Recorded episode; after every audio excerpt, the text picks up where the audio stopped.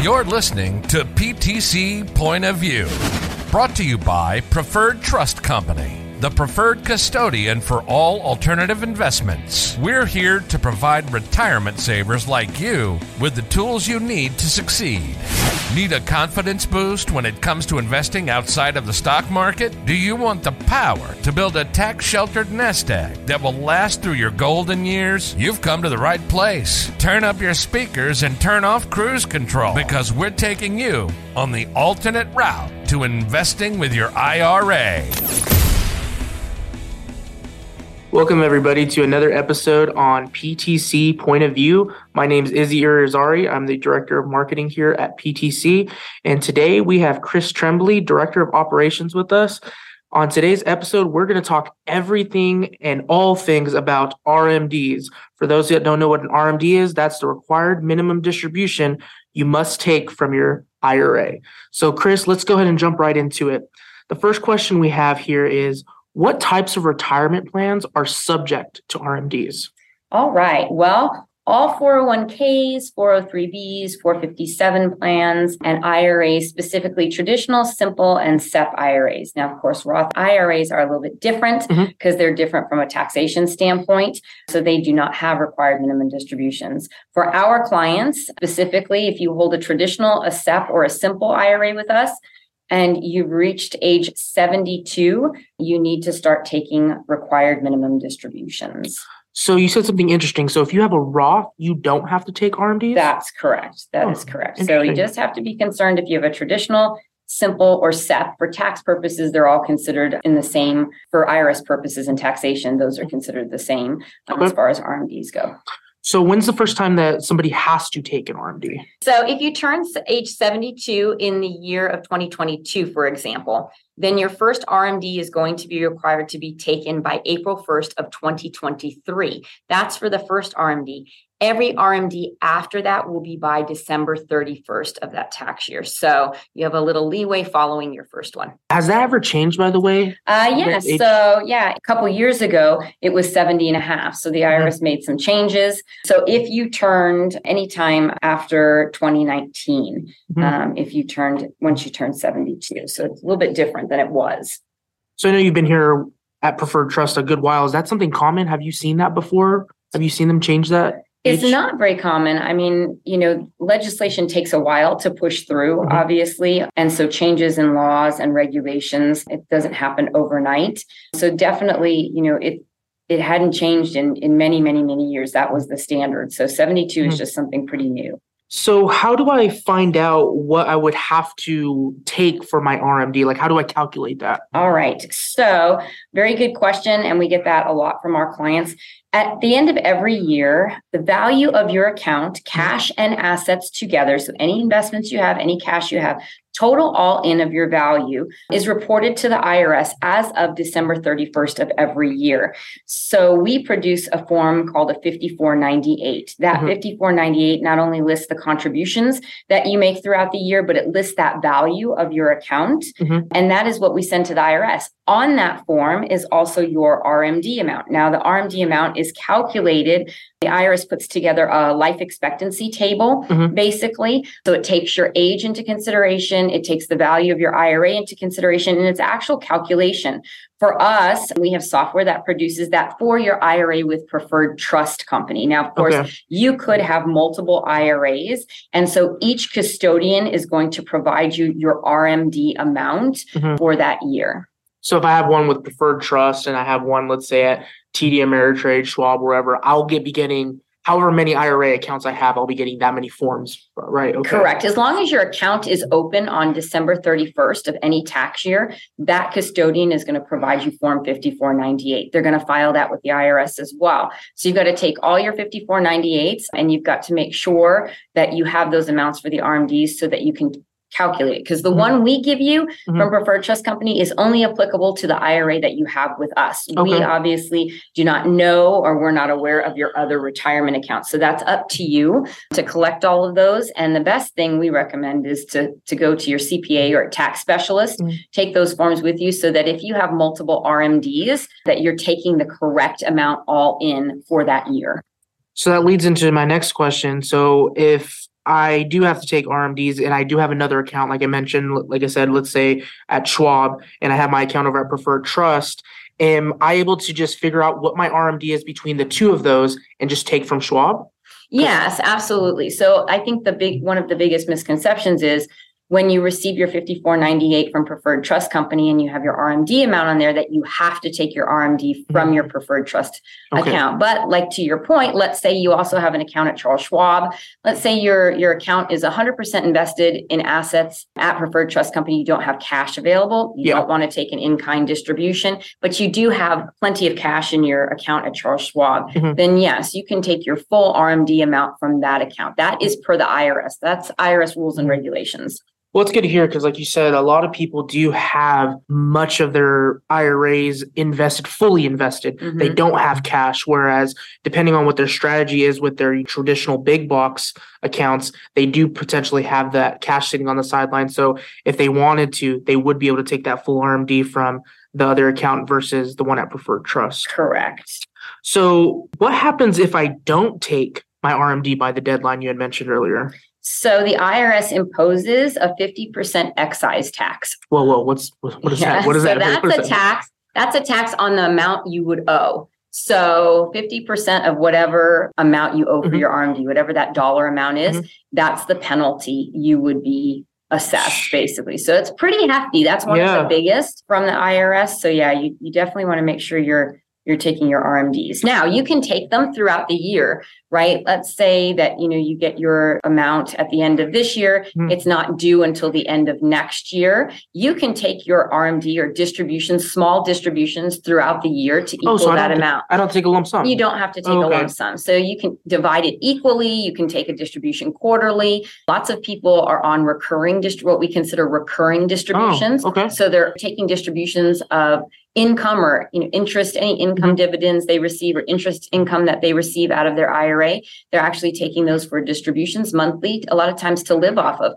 hmm. that's considered towards your RMD so gotcha. those amounts total out at the end of the year and then if you've met your RMD you don't have to worry about taking an additional amount so one thing that can t- technically affect your RMD is if you are investing in income producing investments, correct? Yes. Okay. Yeah. So the next question I have is am I taxed on my RMDs? Uh, you are taxed on your your RMDs. So basically, you're taxed at your income rate, your okay. your income tax rate, and so obviously that's that's different for everybody. Mm-hmm.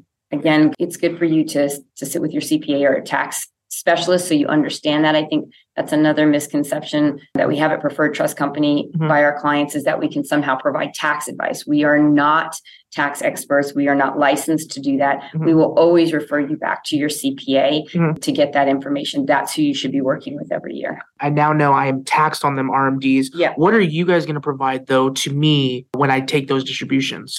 So when you take a distribution, a personal distribution of any cash or assets from your IRA, you receive a 1099R. Okay. So it calculates the 1099R is produced after the end of the year and provided to clients in the, the following January. So any distributions you took for 2022, you'll receive a 1099R in January of 2023. Okay. Again, you only receive a 1099R if you took distributions from your IRA, meaning you received personal cash funds or assets from that retirement account. So once again, for our listeners, you only receive a 1099 if you take a distribution from that account. Yes, I think a lot of times people will call us up and they'll be concerned because they didn't receive a 1099R. And then we, when we look at their account and we look at the history of the account, mm-hmm. they never took any distributions. So I think that's a misconception on what tax forms they're supposed to be receiving after the end of the year. Mm-hmm. So what happens if, let's say, I inherited an IRA?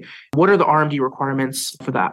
So the RMD requirements, once you inherit an IRA, you put it in your name, you mm-hmm. must begin taking those RMDs mm-hmm. by December 31st of the year following the death of the account, the original account owner. So I have to take RMDs even if I'm not 72. Correct. That huh. is correct. Interesting. And it's interesting. In, in 2019, Congress passed the Secure Act. And mm-hmm. so basically, it gives IRA owners, you know, if they died anytime after 2019, there are some exceptions. Mm-hmm. It kind of changed um, the outlook of, of how long you can take those distributions from over a, a lifetime until within 10 years. So it's super important to, I, I think that's a big thing as well especially when you have an inherited an account because it's different if you inherit an account from your spouse versus if you inherit it from a sibling or a parent you really are going to want to get the advice of a tax specialist. Go to a CPA, sit with them and understand tax laws are very complicated and there's a lot of information out there. And like I said, it is different depending on who you inherited it from.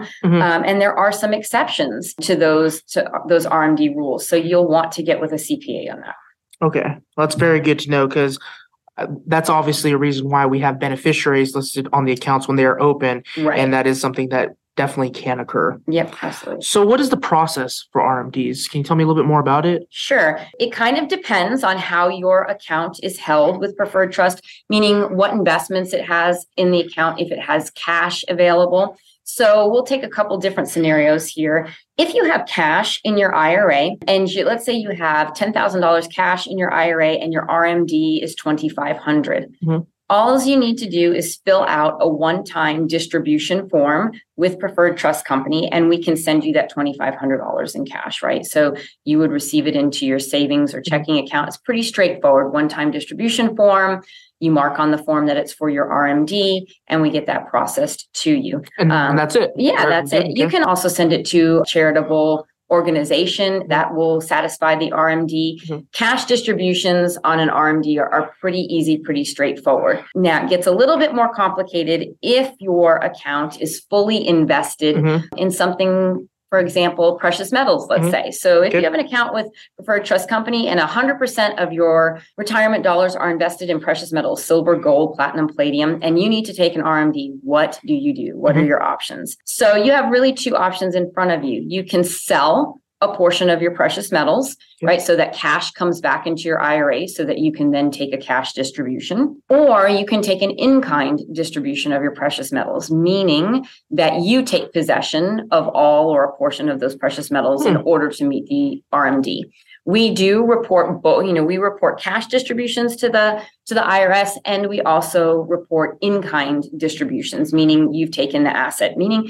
we've sent you your gold in a box and you've signed for it and now they're in your possession and you have to store them they're no longer held in your retirement account it is a taxable event and there's how you met your rmd so you've got those two options. Mm-hmm. You do have to be kind of careful. Obviously, when you're taking an in kind distribution, there are going to be certain fees mm-hmm. associated because obviously there is work that goes behind that between the custodian for your IRA and the depository that's currently holding your metals. Mm-hmm. We have to pack them, they have to be shipped, they have to be insured. So there's going to be cost to that. And there's also processing fees for preferred trust company to mm-hmm. actually process that distribution. And so if you're in the situation where I mentioned earlier, 100% of your dollars are invested mm-hmm. in the precious metals, you're going to have to get cash into the account so that you can pay those fees and pay the shipping and handling, meaning you're probably going to have to sell some of your metals mm-hmm. anyway. After you've reached a certain age, right, and you have to start taking required minimum distributions, you may not be able to make a contribution to your that account. Going to be my next right. question. So you have to be careful with that. Again, it's so important that you know at, at every age, I think that you have a CPA in your corner. You have someone that helps you with these things, especially when you have a self-directed IRA where you're investing in alternative investments investments. Mm-hmm. These are obviously different uh, than your publicly traded investments. So you want to have a CPA available to you anyway mm-hmm. to make sure you're following all of the IRS rules and regulations when it comes to your retirement account. So just to recap, so if I have cash in my account, I can utilize that for my RMD. Correct. If I don't, I have to take an in kind distribution. And your example was if you had precious metals. So let's say you had the gold, silver, any of those, and you take the in-kind distribution, you are now going to be taking possession, but it does suffice the RMD based on the value. Absolutely okay. based. And yeah, that's the other thing that you kind of have to to worry about. You know, your RMD is is a certain amount and you have to make sure the value, what mm-hmm. you're going to get for the value of your metals, that you're taking the right amount of metals out to meet that RMD. Yeah, and it I'm going to go back to that CPA aspect of it. Always want to have a tax mm-hmm. specialist involved. And then again, the other option is to sell uh, all or a portion of your precious metals to create cash in your account so that you can take that RMD. Perfect. Yeah. Are there any other myths that you want to talk about for RMDs that we may have not covered? I know you did a yeah, few. We did. We did cover a few. I think the biggest one is that you have to take your RMD from the account. Now, if you only have one retirement account, Yes. let's say you only have one with preferred trust company, well, that's the only choice. Then you have to take your RMD, Okay. right? You you don't have any other options for where that that RMD can be processed through. Mm. So, but if you have multiple accounts, you can take it from any qualified retirement account that you have. So I think that's a that's a huge misconception. Uh, that's out there. So definitely. And then the other one that I heard the other day, actually for the first time, I was speaking with a client and she said to me, Well, since it's invested in precious metals and an alternative, I I understand that I don't have to take an RMD, that that, that doesn't apply to me. And I hadn't heard that one before. So I guess, you know, clarifying that is important too. Mhm. It doesn't matter what your retirement account is invested in. You could be invested in the stock market, you could be invested in real estate, precious metals, any investments. It doesn't matter. As long as you have a qualified retirement account, an IRA, 401k, and you reach the age of 72, you have to start taking distributions. So the IRS does not care what your investments are. That holds no bearing on whether or not you have to take an RMD. Well, Chris, I really appreciate all the information. I'm sure our listeners do as well. Again, we feel that this topic is very, very important. Many misconceptions, many questions. A lot of people just do not ask or don't know. Mm-hmm. So we So, so true. we really hope that this episode was as educational as possible. But if you still have questions, anything related to your account, whether it's with us at Preferred Trust or at another custodian, as Chris mentioned, always reach out to your CPA or any of your tax professionals to be able to assist you as they know what your strategy is. They know all the accounts that you have together.